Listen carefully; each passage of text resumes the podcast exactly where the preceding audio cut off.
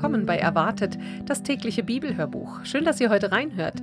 Ich bin Ilonka und heute ist der 9. März und es geht weiter in unserer täglichen Bibellese. Ich freue mich, dass ihr auch wieder dabei seid und reinhört heute.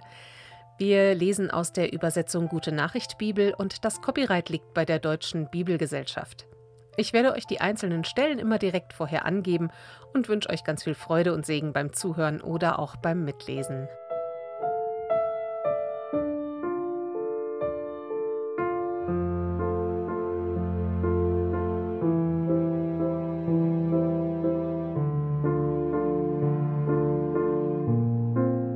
Aus dem vierten Buch Mose lesen wir aus Kapitel 11 ab Vers 24 bis Kapitel 13 Vers 33. Moses Helfer bekommen von seinem Geist. Mose ging hinaus und teilte dem Volk mit, was der Herr gesagt hatte. Er versammelte 70 Männer aus dem Kreis der Ältesten Israels und stellte sie rings um das heilige Zelt auf. Da kam der Herr in der Wolke herab und redete mit Mose. Er nahm einen Teil des Geistes, den er Mose gegeben hatte, und gab ihn den siebzig Ältesten. Als der Geist Gottes über sie kam, gerieten sie vorübergehend in ekstatische Begeisterung wie Propheten. Zwei Männer, die ebenfalls auf der Liste der siebzig standen, Eldat und Medat, waren nicht zum heiligen Zelt gegangen, sondern im Lager geblieben. Aber auch über sie kam der Geist Gottes, und sie wurden von ekstatischer Begeisterung ergriffen. Ein junger Mann lief zu Mose und erzählte ihm, was mit Eldad und Medad geschehen war. Josua, der Sohn Nuns, der von Jugend an Moses Diener war, mischte sich ein und sagte zu Mose: Lass das nicht zu. Aber Mose erwiderte: Fürchtest du um mein Ansehen? Ich wäre froh, wenn alle Israeliten Propheten wären. Wenn doch der Herr seinem ganzen Volk seinen Geist gegeben hätte. Das Volk bekommt Fleisch. Mose und die 70 Ältesten gingen ins Lager zurück. Inzwischen hatte der Herr einen Sturm aufkommen lassen, der trieb riesige Scharen von Wachteln vom Meer heran. Er warf sie im Umkreis von einem Tagesmarsch rings um das Lager zur Erde. Die Tiere lagen fast einen Meter hoch. Den ganzen Rest des Tages, die folgende Nacht und noch den nächsten Tag über waren die Leute damit beschäftigt, Wachteln einzusammeln. Das wenigste, was einer zusammenbrachte, waren zehn Eselsladungen. Sie breiteten die Tiere zum Dörren rings um das Lager aus. Aber die Israeliten hatten kaum begonnen, von dem Fleisch zu essen, es war noch unzerkaut zwischen ihren Zähnen, da traf sie der Zorn des Herrn und viele starben. Man nannte den Ort Kiprot Taava, Lustgräber, weil dort die Leute begraben wurden, die es nach Fleisch gelüstet hatte. Von Kiprot Taava zog das Volk weiter nach Hazeroth und schlug dort sein Lager auf. Mirjam und Aaron lehnen sich gegen Mose auf. Mirjam und Aaron machten Mose Vorwürfe wegen der kuschitischen Frau, die er geheiratet hatte. Zu den Israeliten sagten sie: Darf Mose behaupten, dass nur er den Willen des Herrn kennt? Hat der Herr nicht auch zu uns gesprochen? Mose unternahm nichts dagegen, denn er war der bescheidenste Mensch, der je auf der Erde gelebt hatte. Aber der Herr hörte, was sie sagten. Er forderte Mose und Aaron und Mirjam auf, geht hinüber zum heiligen Zelt, ihr drei. Als sie dort waren, kam der Herr in der Wolkensäule herab und stellte sich an den Eingang des Zeltes. Er rief Aaron und Mirjam und die beiden traten vor. Dann sagte er zu ihnen: Hört her, wenn ich Propheten zu euch sende, offenbare ich mich ihnen in Visionen und spreche zu ihnen in Träumen. Mit meinem bevollmächtigten Mose aber halte ich es anders. Ihm habe ich mein ganzes Haus anvertraut. Deshalb rede ich zu ihm wie ein Mensch zu einem anderen, in klaren, eindeutigen Worten. Er darf sogar mich selbst sehen. Wie könnt ihr es wagen, ihm etwas vorzuwerfen? Voll Zorn ging der Herr weg. Als die Wolke verschwunden war, war Mirjam von Aussatz befallen und ihre Haut war weiß wie Schnee geworden. Aaron sah es und sagte zu Mose: Verzeih, wir haben im Unverstand gehandelt und Unrecht getan, lass uns nicht dafür büßen. Soll Mirjam wie eine Totgeburt aussehen, deren Fleisch schon halb verwest ist, wenn sie aus dem Mutterschoß kommt? Mose schrie zum Herrn: O Gott, lass sie doch wieder gesund werden. Der Herr antwortete: Sie muss sieben Tage lang aus dem Lager ausgesperrt werden, dann könnt ihr sie wieder in eure Gemeinschaft aufnehmen. Wenn ihr Vater ihr ins Gesicht gespuckt hätte, müsste sie sich ja auch sieben Tage lang schämen. So wurde Mirjam für sieben Tage aus dem Lager ausgesperrt. Das Volk aber zog nicht weiter, bis Mirjam wieder aufgenommen werden durfte. Dann verließen sie Hazeroth und schlugen ihr Lager in der Wüste Paran auf. Erkundung des Landes Kanaan. Der Herr sagte zu Mose: Sende Leute aus, damit sie das Land Kanaan erkunden, das ich dem Volk Israel geben will. Nimm dazu aus jedem der zwölf Stämme einen der führenden Männer. Mose folgte dem Befehl des Herrn. Er wählte zwölf Männer aus, lauter Sippenälteste, und schickte sie von der Wüste Paran aus ins Land Kanaan. Es waren aus dem Stamm Ruben Schamua, der Sohn von Sakur, aus dem Stamm Simeon Schaphat, der Sohn von Hori, aus dem Stamm Juda Kaleb, der Sohn von Jefunne, aus dem Stamm Issachar Jigal, der Sohn von Josef, aus dem Stamm Ephraim Hoshea, der Sohn von Nun, aus dem Stamm Benjamin Palti, der Sohn von Raphu, aus dem Stamm Sebulon Gadiel, der Sohn von Sodi, aus dem Stamm Manasse Gadi, der Sohn von Susi, aus dem Stamm Dan Amiel, der Sohn von Gemali, aus dem Stamm Ascher Setur, der Sohn von Michael. Aus dem Stamm Naphtali Nachbi, der Sohn von Wofsi. Aus dem Stamm Gad Geuel, der Sohn von Machi. Diese zwölf Männer schickte Mose aus, um das Land zu erkunden. Hoshea, dem Sohn Nuns, gab er den Namen Josua. Er sagte zu ihnen: Geht zunächst durch das Steppengebiet und durchstreift dann das Bergland, das sich nordwärts anschließt. Seht euch Land und Leute genau an. Erkundet, wie viele Menschen dort wohnen und wie stark sie sind. Achtet darauf, ob ihre Städte befestigt sind oder nicht. Seht, ob ihr Land fruchtbar ist und ob es dort Wälder gibt. Habt keine Angst und bringt Proben von den Früchten des Landes mit. Es war gerade die Jahreszeit, in der die ersten Trauben reif werden. Die zwölf Männer machten sich auf den Weg und erkundeten das Land von der Wüste Zin bis hinauf nach Rehob bei Lebo Hamat. Zunächst zogen sie durch das Südland und kamen dann nach Hebron. Dort wohnten Ahiman, Sheshai und Talmai, die Nachkommen Anaks. Die Stadt Hebron war sieben Jahre früher gegründet worden als Zoan in Ägypten. Als sie in das Traubental kamen, schnitten sie eine Weinranke mit einer Traube ab, die war so schwer, dass zwei von ihnen sie auf einer Stange tragen mussten. Auch Granatäpfel und Feigen nahmen sie mit. Das Tal bekam später den Namen Eschkol, Traubental, wegen der Traube, die die Kundschafter der Israeliten dort abgeschnitten hatten. Die Kundschafter berichten. Nach 40 Tagen hatten die zwölf Männer ihre Erkundung abgeschlossen und kehrten zu Mose und Aaron und der ganzen Gemeinde Israel nach Kadesh in der Wüste Paran zurück. Sie erzählten, was sie gesehen hatten und zeigten die mitgebrachten Früchte vor. Sie berichteten Mose, wir haben das Land durchzogen, in das du uns geschickt hast, und wir haben alles genau angesehen. Es ist wirklich ein Land, das von Milch und Honig überfließt, sieh hier seine Früchte. Aber die Leute, die dort wohnen, sind stark, und ihre Städte sind groß und gut befestigt.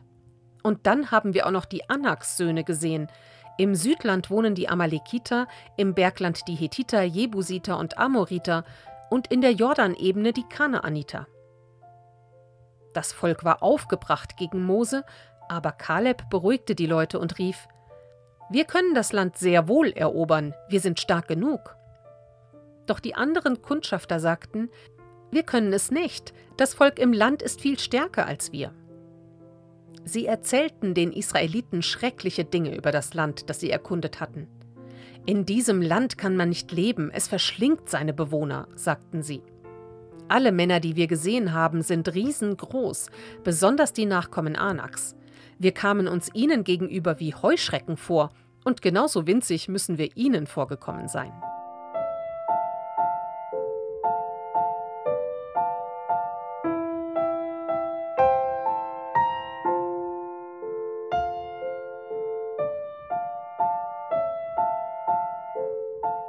Matthäus Kapitel 22 Das Gleichnis vom Hochzeitsfest, das hochzeitliche Kleid. Darauf erzählte ihnen Jesus noch ein weiteres Gleichnis. Gott hat angefangen, seine Herrschaft aufzurichten, und er handelt wie jener König, der seinem Sohn die Hochzeit ausrichtete. Er schickte seine Diener aus, um die geladenen Gäste zum Fest zu bitten, aber sie wollten nicht kommen. Darauf schickte er noch einmal andere Diener zu den Geladenen und ließ ihnen sagen, Hört, ich habe mein Festessen vorbereitet, meine Ochsen und meine Mastkälber sind geschlachtet, alles steht bereit, kommt zur Hochzeitsfeier. Sie aber kümmerten sich nicht darum, sondern gingen ihren Geschäften nach. Einer ging auf seine Felder, ein anderer in seinen Laden. Manche packten sogar die Diener des Königs, trieben ihren Spott mit ihnen und töteten sie. Da wurde der König zornig und schickte seine Heere. Er ließ die Mörder umbringen und ihre Stadt niederbrennen. Dann sagte er zu seinen Dienern Die Vorbereitungen zum Fest sind getroffen, aber die geladenen Gäste waren es nicht wert, daran teilzunehmen. Geht jetzt hinaus auf die Landstraßen und ladet alle zur Hochzeit ein, die euch begegnen. Die Diener gingen hinaus auf die Straßen und brachten alle mit, die sie fanden, schlechte und gute Leute. So wurde der Hochzeitssaal voll. Als nun der König kam, um sich die Gäste anzusehen, entdeckte er einen, der nicht hochzeitlich gekleidet war. Er sprach ihn an Wie bist du denn hier hereingekommen? Du bist ja gar nicht hochzeitlich angezogen. Der Mann hatte keine Entschuldigung. Da befahl der König seinen Dienern Bindet ihm Hände und Füße und werft ihn hinaus in die Finsternis. Dort gibt es nur noch Jammern und Zähneknirschen. Denn viele sind berufen, schloss Jesus, aber nur wenige von ihnen sind erwählt. Die Frage nach der Steuer für den Kaiser. Daraufhin beschlossen die Pharisäer, Jesus mit einer verfänglichen Frage in die Falle zu locken. Sie schickten ihre Jünger zu Jesus und auch einige Parteigänger von Herodes, die sagten zu ihm, Lehrer, wir wissen, dass es dir nur um die Wahrheit geht. Du lehrst klar und deutlich, wie wir nach Gottes Willen leben sollen. Denn du lässt dich nicht von Menschen beeinflussen, auch wenn sie noch so mächtig sind. Nun sag uns deine Meinung. Ist es nach dem Gesetz Gottes erlaubt, dem römischen Kaiser Steuer zu zahlen oder nicht? Jesus erkannte ihre böse Absicht und sagte, Ihr Scheinheiligen, ihr wollt mir doch nur eine Falle stellen. Zeigt mir eins von den Geldstücken, mit denen ihr die Steuer bezahlt. Sie gaben ihm eine Silbermünze, und er fragte, Wessen Bild und wessen Name sind denn hier aufgeprägt? Das Bild und der Name des Kaisers, antworteten sie. Da sagte Jesus, Dann gebt dem Kaiser, was dem Kaiser gehört, aber gebt Gott, was Gott gehört. Solch eine Antwort hatten sie nicht erwartet. Sie ließen Jesus in Ruhe und gingen weg. Werden die Toten auferstehen? Noch am selben Tag kamen Sadduzäer zu Jesus. Die Sadduzäer bestreiten, dass die Toten auferstehen werden. Lehrer, sagten sie, Mose hat angeordnet, wenn ein verheirateter Mann kinderlos stirbt, dann muss sein Bruder die Witwe heiraten und dem Verstorbenen Nachkommen verschaffen. Nun gab es hier einmal sieben Brüder. Der älteste heiratete und starb kinderlos. Darauf heiratete der zweite die Witwe, starb aber auch kinderlos, und dem dritten erging es nicht anders. So war es bei allen sieben. Zuletzt starb auch die Frau. Wie ist das nun bei der Auferstehung der Toten? Wem von den sieben soll die Frau dann gehören? Sie war ja mit allen verheiratet. Ihr denkt ganz falsch, antwortete Jesus. Ihr kennt weder die heiligen Schriften, noch wisst ihr, was Gott in seiner Macht tun kann.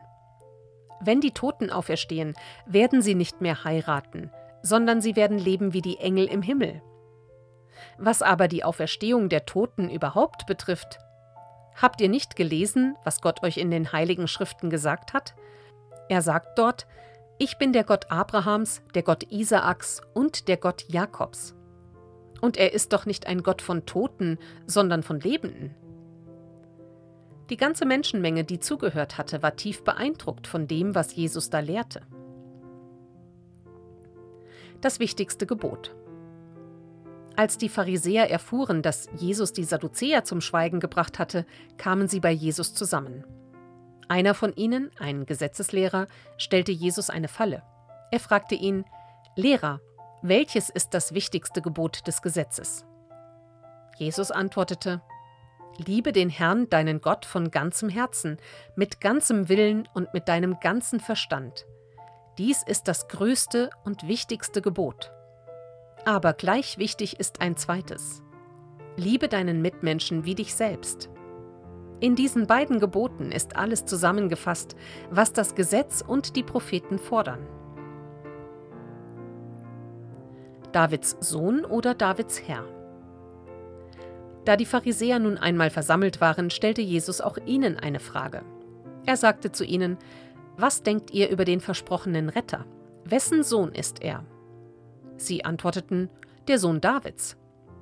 Da sagte Jesus, wie kann David ihn dann, vom Geist Gottes erleuchtet, Herr nennen? Denn David sagt ja, Gott, der Herr, sagte zu meinem Herrn, Setze dich an meine rechte Seite, ich will dir deine Feinde unterwerfen, sie als Schemel unter deine Füße legen. Wenn also David ihn Herr nennt, wie kann er dann sein Sohn sein? Keiner konnte ihm darauf eine Antwort geben, und von dem Tag an wagte es auch niemand mehr, ihm noch irgendeine Frage zu stellen.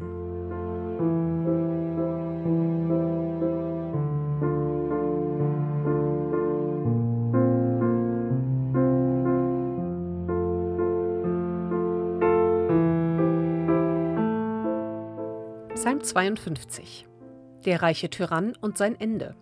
Ein Gedicht Davids. Er dichtete es, als der Edomiter Doeg zu Saul gekommen war und ihm berichtet hatte, David sei bei Ahimelech gewesen. Warum prahlst du mit deiner Bosheit, du Tyrann, wo doch Gottes Güte mich den ganzen Tag beschützt? Ständig schmiedest du unheilvolle Pläne, messerscharf ist deine Zunge, du Betrüger. Das Böse ist dir lieber als das Gute, die Lüge lieber als die Wahrheit. Mit Worten zu zerstören macht dir Freude, hinterhältig ist alles, was du sagst. Deshalb wird Gott dich für immer vernichten, er wird dich packen und aus deinem Haus vertreiben, aus der Welt der Lebenden wird er dich entfernen, so wie man Unkraut aus dem Boden reißt. Menschen, die Gott die Treue halten, werden zuschauen und erschaudern. Dann werden sie erleichtert über dich lachen. Da seht ihn, diesen Mann. Er suchte seine Zuflucht nicht bei Gott, sondern wähnte sich sicher mit seinem Geld, das er durch Verbrechen erworben hatte. Ich aber bin wie ein grünender Ölbaum, der nahe beim Tempel Gottes wächst. Ich verlasse mich für alle Zeit auf seine Güte.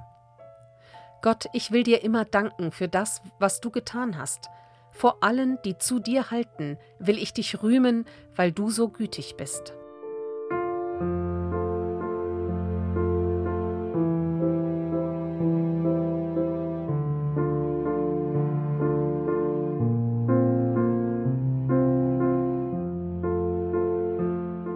Aus Sprüche 11 lesen wir die Verse 1 bis 3. Freigebige werden immer reicher. Falsche Waage kann der Herr nicht ausstehen, nur richtiges Gewicht ist ihm recht. Überheblichkeit bringt Schande, ein weiser Mensch ist bescheiden. Aufrichtige werden von ihrer Redlichkeit geleitet, Hinterhältige von ihrer Falschheit umgebracht.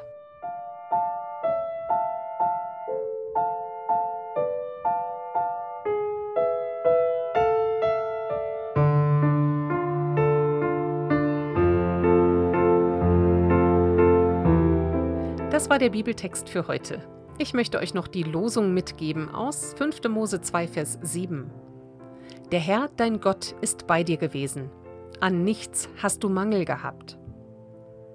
Und aus Lukas 22, Vers 35, dort fragt Jesus seine Jünger, Als ich euch ausgesandt habe, ohne Geldbeutel, ohne Tasche und ohne Schuhe, habt ihr je Mangel gehabt? Sie sprachen, Nein, keinen. Und so wünsche ich euch heute einen gesegneten Donnerstag und wir freuen uns natürlich, wenn ihr auch morgen wieder reinhört. Wir lesen weiter. Bis morgen. Tschüss.